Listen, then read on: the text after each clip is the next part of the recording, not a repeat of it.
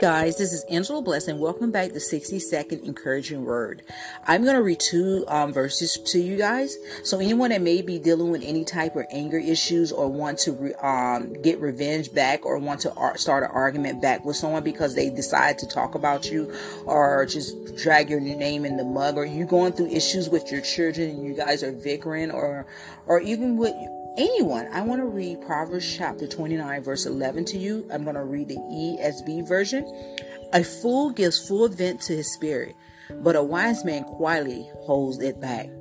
And that doesn't make you weak when you hold back anger or rage towards someone that's trying to fish you in to say, aha, I got him to react a certain way. Remember, you're in charge of what you say and don't say. You're in charge of your emotions. And I'm going to also read Proverbs chapter 15, verse 18.